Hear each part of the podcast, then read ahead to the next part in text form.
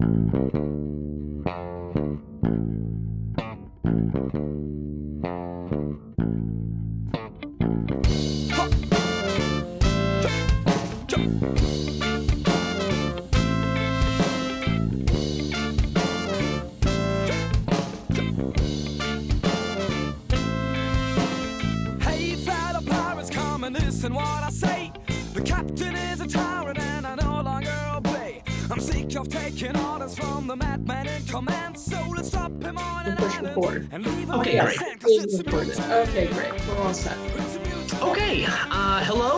Welcome to a very special episode of the History of the Atlantic World podcast. I'm Jesse Wuest, your caffeinated host. Thank you for joining us.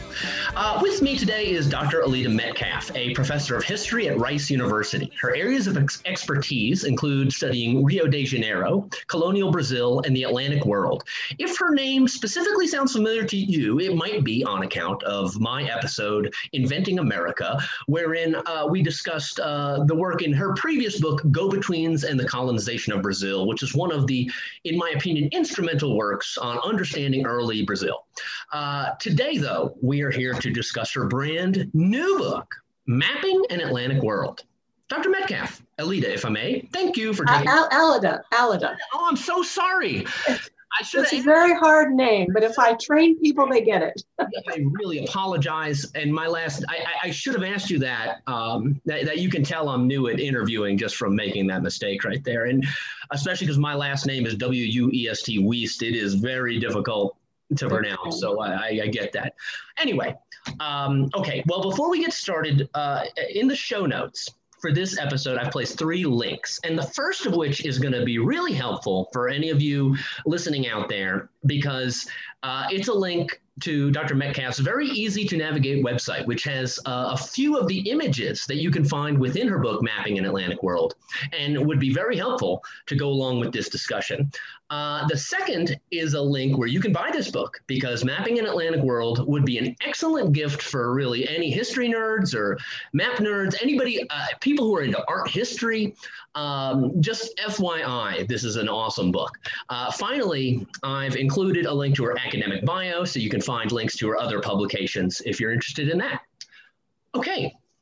Well, my first question, I guess, is going to be a super easy one. Uh, what's your book about? Great. Well, thank you so much, Jesse, for inviting me. It's a real pleasure to talk to you. It's my first ever podcast. Oh, So I'm very excited about that too. Okay, And, great. uh, this, uh, my book, Mapping an Atlantic World, is the story of how the Atlantic Ocean moves from the periphery to the center on world maps. And that occurs around the year 1500. And it really represents a paradigm shift in how the world was viewed. So what I'm doing in this map, in this book, is using maps as my primary sources to show how the Atlantic world comes into view and how it, it appears on maps. Oh, that is awesome. Um, now, and I- I probably should have told you this earlier if I didn't. Um, the audience here ranges from people like me who are just lifelong history nerds to people who are are, are really know what they're talking about, all the way to kids who uh, do not are aren't quite as um, uh, knowledgeable about some of this stuff. And so, some of these questions that I put down here um, to, to I, I just want to say to the people listening out here, uh, if it sounds a little boring to you, I do apologize. Um, if you already know what a TO map is, for example, my next question. Um, but I love TO maps. I think they're really neat. And for people who don't know what a TO map is, would you would you tell us what that is? Sure. So we see the TO maps most in medieval Europe. And they get the name because they're laid out in an O, which represents the oceans, and a T, which divides the continents. So if you can imagine just Europe, Africa, and Asia with a circle around it, the circle around it represents the oceans of the world, and that's the O. And then the T separates the three continents of Africa, Asia, and Europe. And it's represented by the Mediterranean and the Nile River and the Don River. So that's how it's just a simple little way of saying that the map is laid out as if it's a T kind of on its side inside of an O. Oh yeah, and I should mention, by the way, if you follow along on the link on uh, uh, on Dr. Metcalf's blog, Figure 1.1 uh, is would be the image you if you wanted to take a look at that. Um, it, it, looks really funny. What is the purpose of that map? Because it can't possibly be to help anybody navigate. Well, that's because in, in, in medieval Europe, the maps weren't maps in the way we think of them. They were places where knowledge was stored, but it was knowledge in a much more symbolic, metaphorical sense. So the TO map typically had Jerusalem at the center, and, and the Mappa Mundi from the medieval times, and Mappa Mundi just means map of the world in Latin, they essentially told the history of Christianity.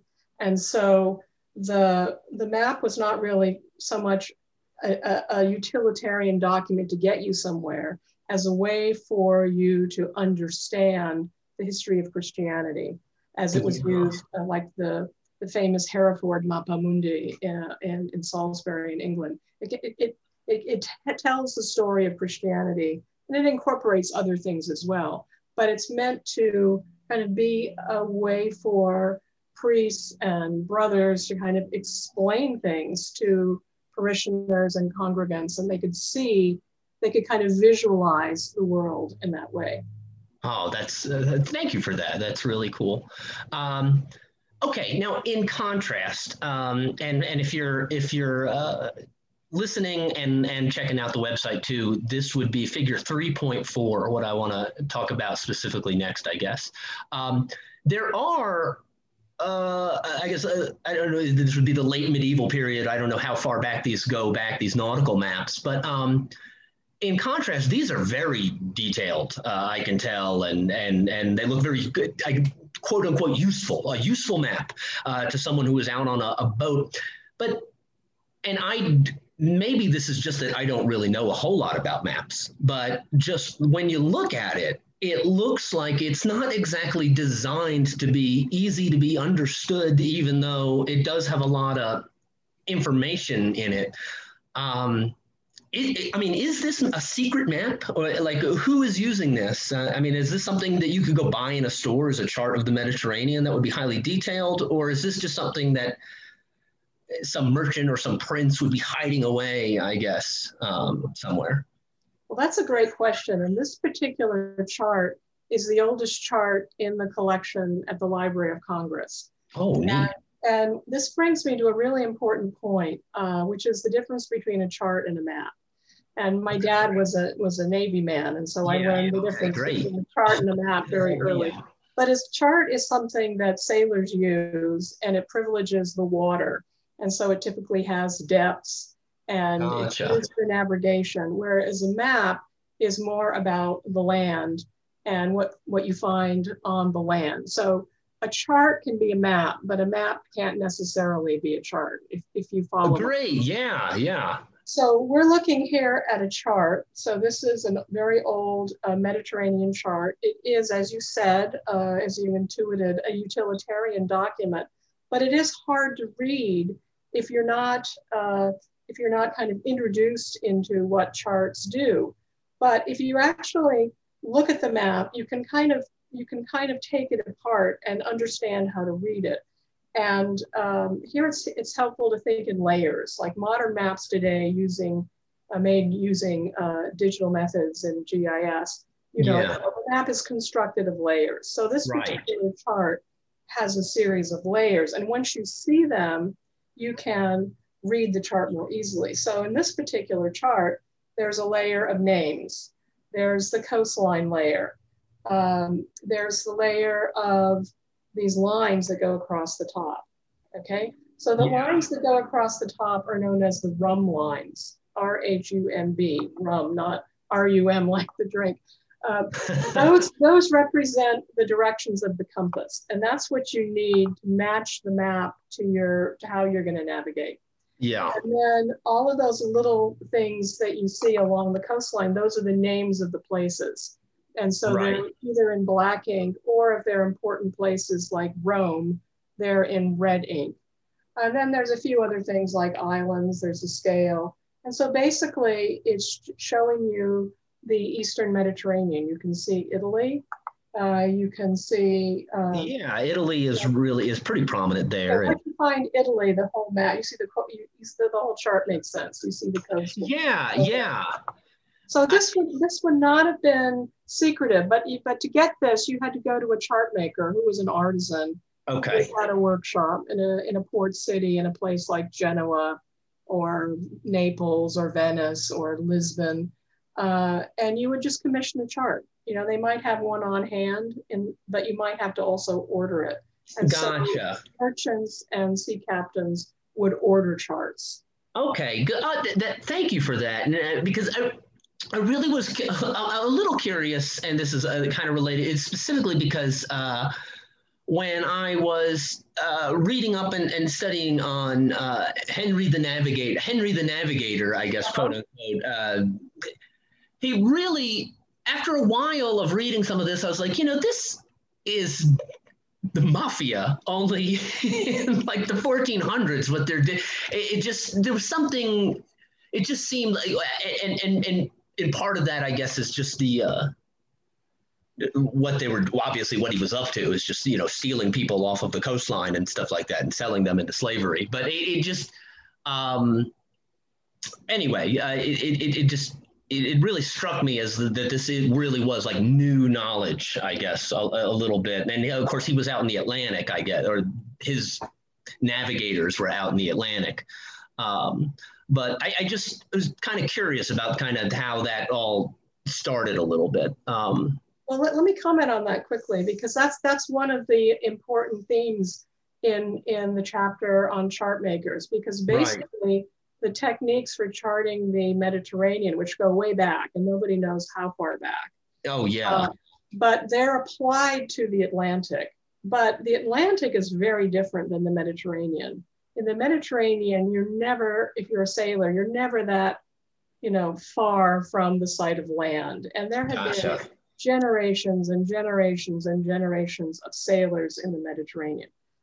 And the th- same thing is sort of true for some of the Atlantic coastlines, but the Atlantic is so much bigger. Right. And uh, also, uh, when the Portuguese start sailing below the equator, you can't see the North Star anymore. And so, all sorts of things have to change in order to map the Atlantic. And so the Portuguese chart makers started to uh, create charts for the Atlantic where they did some innovative things. So they would turn the chart so that they were longer rather than wider. If you think of the Mediterranean, it's you know okay. it's long and wide. Uh. The Atlantic is long, you know, with north on the top. It it extends in a different direction. Um, and so they they they accumulated knowledge on uh, that they brought back that were then added into charts. And so, you know, you have this gradual process of accumulating and storing information that makes its way onto charts. It's really important for opening up the Atlantic. Okay, cool. Uh, thank you. Yeah. Now, uh, one feature that I find uh, really important on all of these charts is the that I wanted to make sure we just discuss is the compass rose. Oh, yes. Great. Just because some of them are, are really just beautifully crafted. And you specifically compared to gemstones, which I thought was a, a really apt and, and just a, a, neat metaphor. And what is the purpose of this? And uh, what, why is, is, are they so beautiful because artists just, just as a simple um, consequence of that artisans are crafting them and this is someone who's like well i want to make sure that I, I, guess I'm answering my own question almost on that. But as uh, you someone is just out there saying, I want to make sure more people want to buy my map or something like that, I guess. Yeah, well, there's there's a lot of scholarly discussion about this, and nobody knows for sure. Uh, but it's obvious, in my view, that the compass rose is the most important decorative element of a chart. Yeah. So basically, it shows the different wind directions, and the compass rose on a chart will also match the compass that's taken to sea. And so chart makers, for example, in Lisbon, uh, also made the, the, the nautical compasses that were taken to sea. So you can kind of imagine a compass in the little box that you're carrying on your ship actually matching the rose on the chart, sort of reinforcing the connection uh, between the two. Unfortunately, you know, we don't have any surviving compass compasses from this early, this far back. Right. Um, but what the what the compass roses on the charts do, and you find them on the Mediterranean charts as well as on the Atlantic charts, is they're a decorative element and they're probably also a signature of the chart maker. Gotcha. Uh, so you you uh, they they kind of they they kind of stand as a sort of as a sort of stamp for the for the uh, workshop. Right. um, Okay. Cool. But, but you do have, let me just make one more- point about No, this. no, please. You have, um, you have very plain charts, like the chart we were talking about before, the, the, the chart from the Library of Congress of the Mediterranean Right. uh, from, uh, from the 1300s. So that's not a decorated chart. And nobody's interested in that chart as a work of art. You know, the only Yeah. person interested in that chart is a sailor going to sea. But you start adding compass roses and you start adding a few cityscapes and maybe you add a few other little details of the landscape or maybe animals. And suddenly the chart becomes quite attractive. And so you have merchants who like to buy the charts, both to hang up in their offices or to give as gifts. And so you have really two traditions of chart making one that's more decorative and artistic, and one that's more utilitarian and practical. And so for the historian, uh, you know, very few charts survive, but the charts that are more likely to survive are those that are more decorative because they're aesthetically pleasing, they're more likely to have been saved. Oh wow. Um, okay. Now, one of the most important themes in the book, I guess, is that maps and, and these charts of the Atlantic are, are changing around the year 1500. Uh, obviously, as, as Europeans are going out to sea. Um, one person I really want to talk, I guess, specifically about, and maybe just a little generally about, uh, maybe who some of these these map makers were, uh, other than this guy, um, is Juan de la Cosa, who I had never heard of until I started researching for uh, you know starting in fo- an episode called 1492 and he kept well but he just kept popping up and up and up until eventually he is killed but from reading the sources obviously he kept getting hired as the pilot of these expeditions so he, i could tell he's very important um, what i thought was really neat and and you can see this um, uh, specifically, I think there's a few things on your website, but plate four in the section on plates is his uh, Carta, Uni- Carta Universal, if that's uh, in, in Latin, I guess, if I'm pronouncing that right, which dates to the year 1500. And I just thought it was really fascinating to, to really how well uh, a visual piece of history like that can help kind of really bring the past back uh, or it, further into light, like uh, uh, a little bit uh, for for me personally. And um, anyway, other than you know, wow, Juan de la Cosa is a lot smarter than I thought he was. Um, it's clear he plays a big role in how how these maps change. And would you like to talk about that? And uh, what is Juan de la Cosa's significance as a as a chart maker? I guess I should say. Okay, great. So Juan de la Cosa, uh, as you mentioned, was on the first expedition with Columbus, also on the second expedition. On the first expedition, he was a master of one of the ships. Uh, which one was it? The Santa Maria, I think. Yes, and it sank. So you know his his stock must have gone down badly. Right. sure. Yes. first voyage. And on the second voyage, he's, he identifies himself as a master chart maker, which may well have been some sort of demo- demotion. Right. But we know that because Columbus is desperate to be finding the way into the Indian Ocean world and to China and to find Yeah. the Great Khan. And so they're sailing along the southern coast of Cuba. And Columbus has almost reached the end, the most western point of Cuba. Not quite, but he decides he's seen enough and he makes everyone on the expedition swear, you know, under all sorts of pains, like having their tongue cut off. Yeah, right. Yeah. but this is the the longest, widest island. The no no island has been longer in, in, in width than this, so therefore this must be a mainland. But that but Juan de la Cosa signs this, he has to, but that's where he give we find out that he considered himself a master chart maker. So we have this map signed by him. Uh, some scholars believe that um, it was actually made by a group of people but he did he does sign it. His name is on it.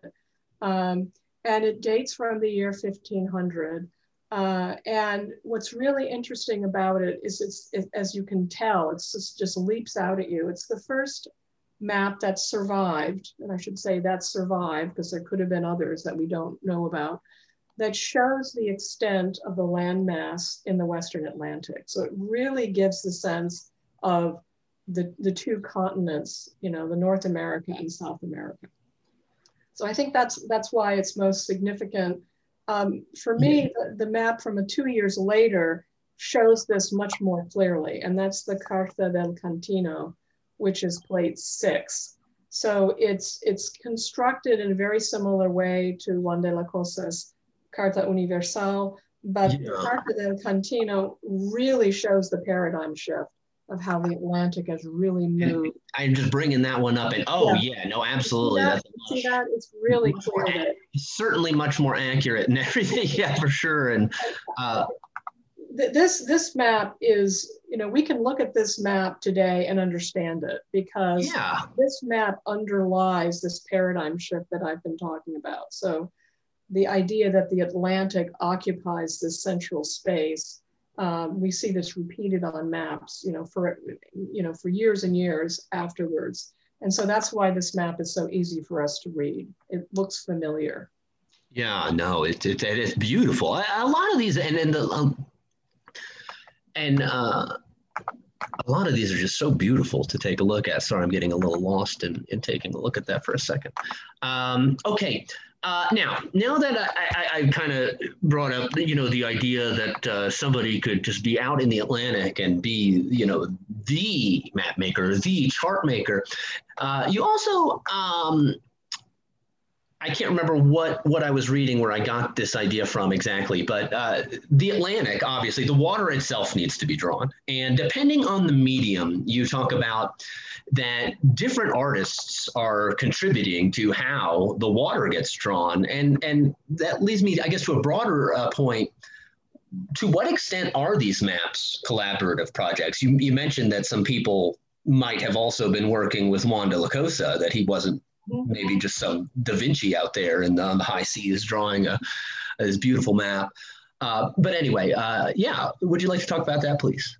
Sure. So here we need to go back to the difference between a chart and, uh, uh well, no, we did a chart and a map and also a manuscript versus print. Okay. Uh, so if you visualize the chart maker, who's an artisan, not not not all that well off, you know, kind of like artisans, um, in in early modern times. Gotcha. Um, but the but the chart maker, and here, here's the important part, can make every step of, of the chart or the or the map himself because yeah. herself. Maybe there were some women chart makers. I haven't found any, but they're basically they're basically painting on parchment, on vellum, which is made from animal skin. So in the same way that you know the monk making an illuminated manuscript is working, so too is the chart maker. It's the same tools, you know. Okay. Uh, but when you get to a printed map, it's very different because print involves a whole slew of artisans who are not the, the map maker. So right. the cartographer, uh, and the example that I use in, in my chapter on from manuscript to print is Martin Waldseemüller. And the Library of Congress has this phenomenal map on permanent display by Martin Waldseemüller right. Jefferson Wing that everybody should go and see when COVID's over. Um, but this map was printed on 12 sheets of paper. So Waldseemüller could draw the sketch of the map, could provide all the information on the map, but he could not physically create it. He needed it. He needed these these these you know, he needed the typesetter, he needed the woodcutter, he needed the designer, you know, somebody had to pull the, the pages off the press and they were using a Gutenberg style press to make this map. And so it involved a much more complicated process to make a printed map. And so that's why the artisans start to become important because Waldseemüller can, can create the idea of the map and what its geography is going to look like and what its content is going to be. But the artisans have to translate that into how that's going to be a, a, a woodblock and a printed map. Gotcha. And so they start to influence the aesthetics of the map. And your point about the water is really interesting because how are you going to represent the water? And it's the artisans that are going to start to come up with the techniques for showing what the water is going to look like. So you have lots of hands going into a printed map, um, which makes it distinctive from the manuscript chart, which is made in a workshop with the master chart maker, maybe working with an apprentice or with an illuminator. If it's a high-end chart, you might have an artist who can actually paint beautiful little vignettes directly on the on the uh, the vellum. But but the printed map is a whole nother ball game because it requires the the printer's shop to really pull it off. And Waldseemüller's map only survives in one copy. Uh, and it survives in one copy because it was bound into a book. But it's quite possible that these were then painted. So Waldseemüller's map is black and white. When you go to the Library of Congress to look at it, or if you look it up on their website, you'll see it's black and white. But it's possible, in fact, I think it's probable that the whole thing was painted after it was printed. And so you had this enormous map that was the size of a wall that yeah. you know could could have been you know, could have been attached to a wall or it could have been mounted on a on a large board. So it was a massive, it was a massive thing. That's really neat. Um, you also have some examples of uh, some globes that oh, that yeah. are being produced at this time. Um, and and so these obviously kind of have to account for the Atlantic. And and who I, I guess is uh, who who is using these globes? Who is making those? Is it, I guess this is a similarly probably a collaborative project, but I, I want I thought it was pretty neat. Um, I guess the the way that the, the the maps were were drawn in and and then kind of like pasted together, I guess, around a globe. Is if that's if I'm getting that right? Yes. Um. I if you want to talk more about that, I just thought that was a neat uh, a neat process. Uh, sure. And, Sure. So, so globe making is very old. It goes back to uh, ancient Greeks who were making globes. Um, yeah. Globes are extremely fragile. Maps are fragile and tend to tend to get thrown away and disappear and worn out and so forth. But globes are even more fragile. And so we, we have very few surviving globes. Waldseemüller created a globe at the same time that he created his world map.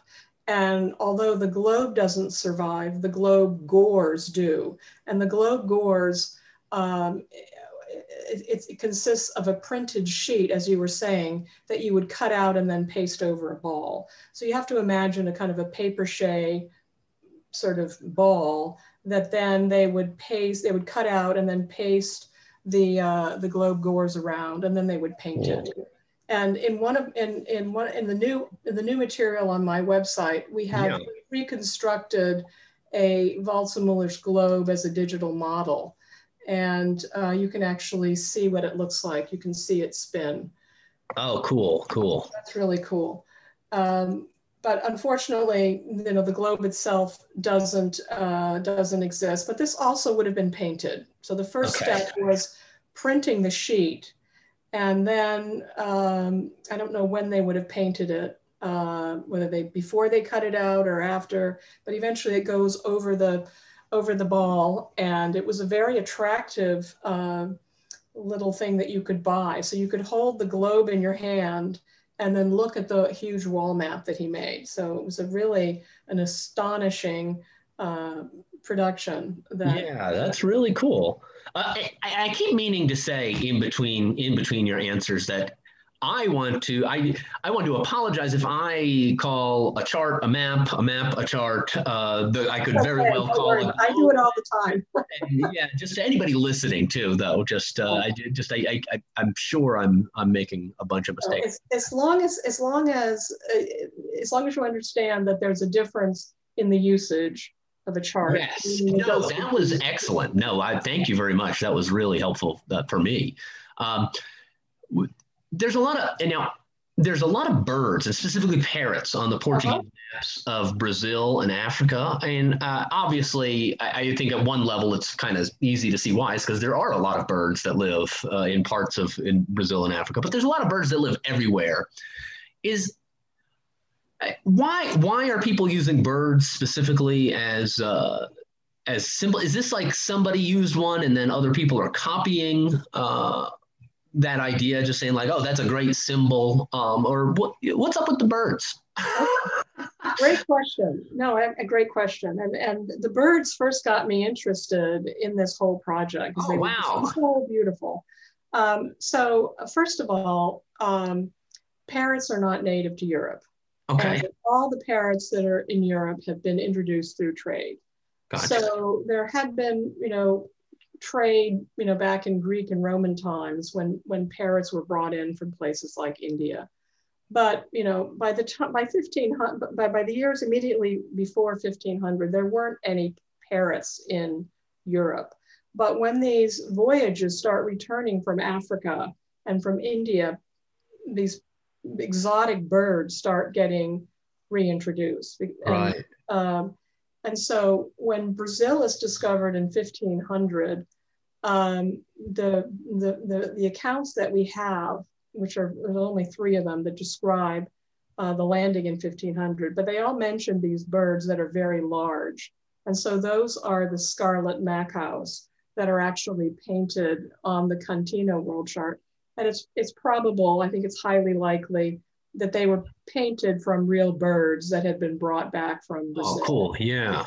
And uh, Columbus's um, Columbus's logs are fill, fill, filled with descriptions of parrots as well. So, you know, the the the Spaniards and the Portuguese and the French, you know, when they arrived in the Americas, they were just shocked at how green it was and how many birds there were. And then, so those were the first images that were used to describe the Americas, was how green it was. And these enormous flocks of parrots all over the Caribbean, Brazil. I mean, you can imagine how beautiful it was to their eyes, especially coming from Spain or Portugal, which are pretty dry uh, climates.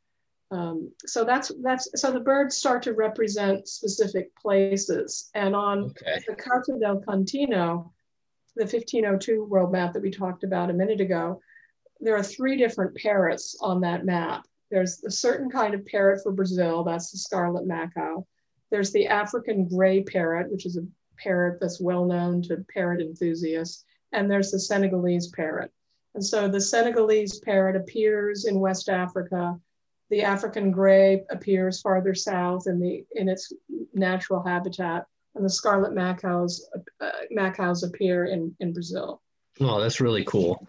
Um, I'm gonna now. I want to. I want to stay on. I guess on, on, another image that's in the maps of Brazil. I guess that show. There's also a lot of images of human sacrifice there, and um, nowadays, and I guess if you're looking at this here in 2020, they don't appear quite as gruesome to us. But I would want to remind anyone who is listening that in the 16th century, you probably didn't get to see a whole lot of brand new images uh, all the time anyway, like that. And something like that might have been just quite. Um, I don't know if something like that would have been almost kind of scandalous to some and, and horrifying to some of the people who would have, you know, if you're I'm, I'm trying to envision someone back in, in, in Germany or Italy who just uh, is saying like, oh, so what's going on here? Oh, Brazil. What is what? Um, what? I guess what does this mean? I, I, would you like to get into what this this does uh, to, to to Europe as far as how they perceive uh, Brazil? Yes, well, that that's the uh, that's that's a really important question and one of the huge takeaways, I think, because as we were just talking about the birds, um, early images that are placed on maps about uh, the Americas are the color green, like on the Juan de la Cosa map that we talked about, where the Americas are all this deep green. The birds appear uh, in Brazil. Uh, but later, this the more the more striking image is the cannibalist image, um, and it takes off and has and gets repeated on map after map after map.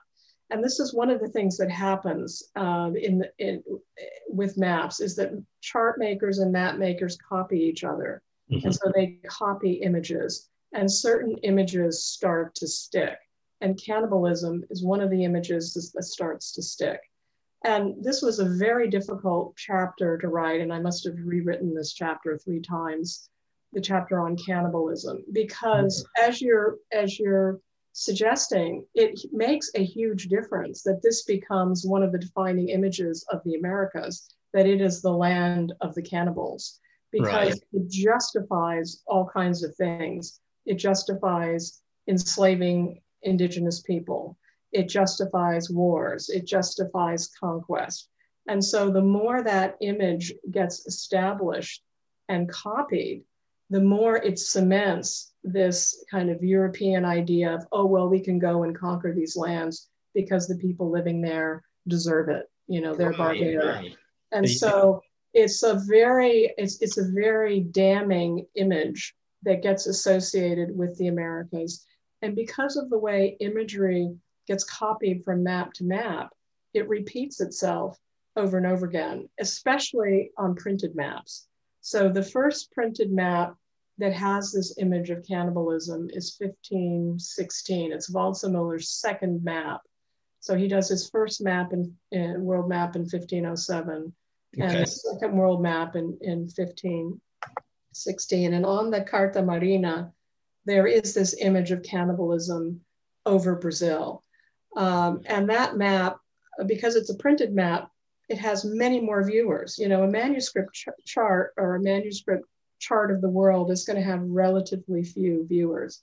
But once you have a printed map, you know, in a thousand copies, many, many, many, many people, more people are going to see it. And printers start to recognize that they can make money off of maps. And so they start to reprint maps and reprint reprint editions of maps, changing just a few things. And so the, the image of the cannibal gets reproduced over and over and over again. And so it becomes a common way of seeing the Americas. And it's a very negative and destructive image that gets stamped onto the Americas. And, and, and here's also part of what maps do maps proclaim truths. If you go here, this is what you will find. You know, so the map is saying, if you go to the Americas, this is what you will find. And so right. it sort of kind of starts to just pre-structure how people what people are going to expect to find. Yeah, yeah. That's uh no, that's yeah, that's a very good point. Um uh okay, well, folks, I, I think that's all the questions that I've got regarding uh, mapping in Atlantic world. Uh, Alida, I'm getting that right? Alida. Yes, perfect. Um, but before we go, before I let you go, I have one last question for you. Uh, sure. Um, I've got an episode that I'm, I'm working on. I'm gonna, I'm gonna I'm going to release it. I hopefully, uh, if I get uh, all my editing done tonight, uh, t- tonight, so it's out on uh, El Dia de los Muertos uh, on the fall of the Mexica. And I've noticed a lot of the books written about the conquest of Mexico conclude with who was responsible. And all of them, uh, even Prescott, who cannot stand giving credit to um, American uh, indigenous people, I don't think, uh, give varying degrees of credit to the interpreters, and spe- specifically to a woman, uh, Marina or La Malinche. I'm not, you know, like Montezuma or Montezuma or whatever his name is. I'm not 100% sure we I don't know is what the current correct name would be. But they all say that she's like kind of a critical piece to the puzzle. And I don't think she gets enough credit. So just on the eve, I guess, of me uh, releasing my episode, um, I think you're the perfect person to ask this question. Uh, how much credit should interpreters like like Marina, for example, get for the conquest of the Americas? If we were gonna like say like Hugh Thomas say at the end, this is all Cort, you know Cortez is the critical piece. Um, well, how you know to, to what credit I guess do do uh, interpreters deserve to this? I guess the the recipe of conquest of the Americas. I guess like. Oh, well, that's a great question. Uh, and La Malinche is, I think, a, a huge advantage that uh, Cortez has in the conquest of Mexico. But I think you have to think of it in terms of stages. Hmm. So um, the, the, the conquest of Mexico begins from Cuba. when Cortez is leaving Cuba with a small group of men uh, without proper authority from the governor of Cuba. And they arrive on the Yucatan Peninsula near where present day Isla Mujeres is. And it's a Mayan region. And they pick up two interpreters who are Spaniards who speak Mayan. So right. they now negotiate uh, be between Spanish and Mayan. Okay. They pick up uh, Dona Marina, as she's later called, farther up on the Tabasco coast, and she speaks Mayan and Nahuatl. And so she becomes essential for being able to interpret with the Mexica. So she speaks the language of Tenochtitlan and she can speak Mayan. So you have this interpretation going where using the two uh, Spanish men who could speak Mayan, Jeronimo de Aguilar, and I'm not sure the other one's name, um, you sort of have this the stage translation of you go from Spanish to Mayan, from Mayan to Nahuatl, and then back, back again. Uh, but uh, if you look at some of the accounts of the conquest of Mexico that are written from the uh, uh, the Mexica point of view or the Aztec point of view, you can see that she's often positioned between Cortez and Montezuma. And, um, and sometimes when they would be addressing Cortez, they would, you know, kind of address Malinche as if she was kind of like Cortez because she was the mouthpiece. So she's very important in, in facilitating the Spanish entrance to Tenochtitlan. And once they're in Tenochtitlan, she's very, uh, she's very uh, influential. Right. Because Cortez is trying to take Tenochtitlan, which is a more magnificent city than any of them have ever seen, you know, without yeah. destroying the city. And so, she, so as long as there's a negotiated sort of contact going on, she's super important. That all changes though um, when um, when the when uh, on the, the famous night of La Noche Triste, when the Spaniards have to withdraw from Tenochtitlan, and Marina, Dona Marina escapes along with okay. uh, Cortez and others. But following La Noche Triste, that's when smallpox arrives in Tenochtitlan. Right. And so, uh, you know, so she's important in this early phase but disease plays a huge role in decimating uh, the population of Tenochtitlan because yeah, smallpox is it's a little bit like COVID, spread through the air. But you know, unlike COVID, 30% of people who get exposed to smallpox, you know, get sick, and it's got a very or, or, or die. It's got a very high mortality rate. And then the final, you know, the final fall of Tenochtitlan is a military battle where the Spanish yeah. are advancing in on the causeways. Uh, it's described by many chroniclers. So Malinche is not important there. So I think if you think of it in terms of stages, you can see how she's really significant in the beginning. And then she's going to become significant later on after the fall because they're going to go back to this kind of negotiated ways to try and establish their power. Awesome. You know, because they have to try and rule over the defeated peoples in the city. So she'll become Im- important post, you know, post fall of the city.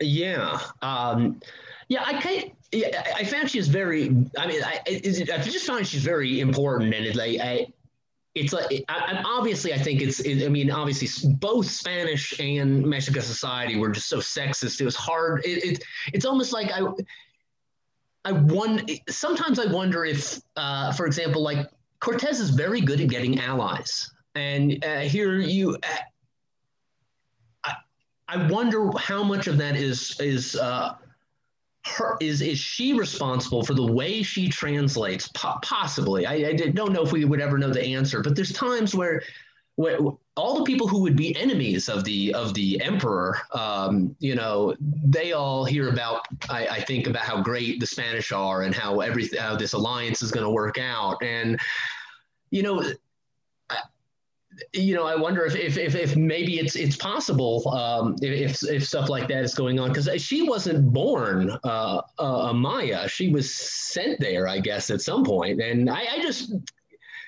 wonder if you know um, if she may have had uh, if she a grudge, I guess. There's there was one point in the sources where she definitely she taught. I mean, she just goes out of her way. I, I guess she's up on a rooftop of or a temple or a, a, pyramid something, and she's yelling at the Mexica like you fool, like you should feed the Spaniards or whatever she's saying. They make it a point that she's. Uh, I guess berating them uh, almost like, uh, and it, it, just made me.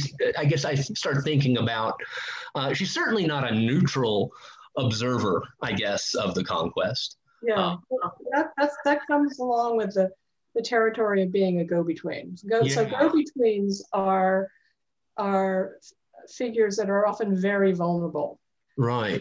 And they always take a side. And so she chose the Spanish side. And, and the, if you go back and read Bernal Diaz, uh, it, it, it, seems as though she was born of a noble family in Cempoala. And so she was educated as a young girl. And so that's part of why she becomes so important, not only just right. she speaks Nahuatl, but she, um, you know, she's got the kind of, uh, she's got the kind of class status, not that she has status, but she knows the language, she knows kind of right. the, the, the higher status language that's going to appeal to the nobles and the, um, the kings uh, that Cortez is going to come into contact with in a way that Jeronimo de Aguilar, this poor Spaniard who's been living right. as a slave among the Maya, can't possibly do that. Gotcha. And, yeah. And so, and also, I think too, you know, loyalty. We think about loyalty in different ways as modern people do, and in the past, who you give your loyalty to is was was probably based on other kinds of calculations than right. we use. And so, yeah. yeah, she chose her loyalty to Cortez. Um, well, and I mean, I mean, as terrible as the the Spanish were, I mean, the Mexicans do not come across as uh, sympathetic in many, in, in, in some way. And I mean, at that, I guess during the final days of the conquest, actually, they do come across to me as a little sympathetic when they're holed up and they refuse to surrender. And you're just, uh, but you know, there's so many other peoples in Mexico who are like, oh, yeah, great. I've been waiting to teach them a lesson that, you know, it's not, it's, um, yeah. you know, kind of a, a, live by the sword, die by the sword kind of situation. Uh, not that to excuse um, what the Spanish are doing. Uh, okay, well, that's all for me today, folks. Uh, I don't want to waste uh, too much of your time, Alida, and um, thank you for chatting with us. It was delightful to meet you. Folks, the holiday season is upon us, even in the corona time, it's true. Once again, the book is Mapping an Atlantic World. You can find a link to that in the show notes. It would make an excellent gift, in my humble opinion. There's also links to Dr. Metcalf's blog, uh, and uh, so you can check out some of the other stuff she's written. All right. Uh, thanks for tuning in. And one last thing before we go, in case you didn't know, this podcast is part of the Big Heads Media Network. Big Heads Media is sort of like the Netflix of podcasts. It what they do is penetrate the deep, dark forests of the internet, find the best podcasts, hew them down, bring forth the finest of timbers for people who enjoy podcasts. Needless to say, that means we are part of an awesome lineup of history shows like Her American Story, for example. This show is pure mahogany. It's about the stories of first and generation American women. Here's a promo for that show. Do you love a good story? Her American Story is a podcast for anyone who loves a good story. First and second generation American women share their American experience. Sharing our stories helps us to relate to one another, build understanding, as well as provide representation for those that need it most. I grew up in a smaller American town and lacked representation in my community and simply in media at that time. I created something I wanted to hear. I hope this podcast reaches those that need it most, as well as serves as a collection of simply interesting stories. Listen wherever you get your podcasts. Follow me on Instagram and Twitter at her AM story. Everyone has a story. Share yours with me. Email me at heramericanstory at gmail.com.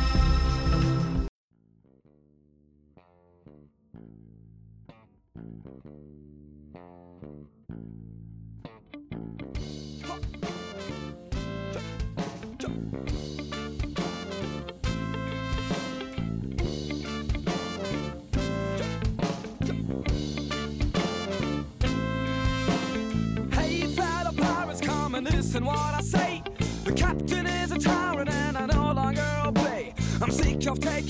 orders from the madman in command. So let's drop him on an island and leave him in the sand. Cause it's a mutiny.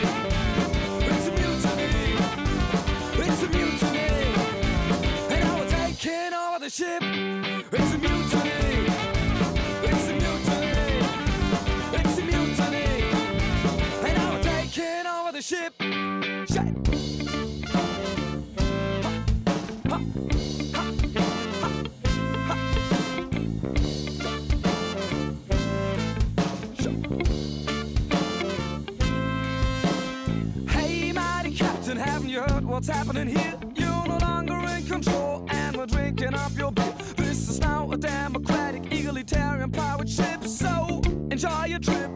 Uh, Cause it's a mutiny.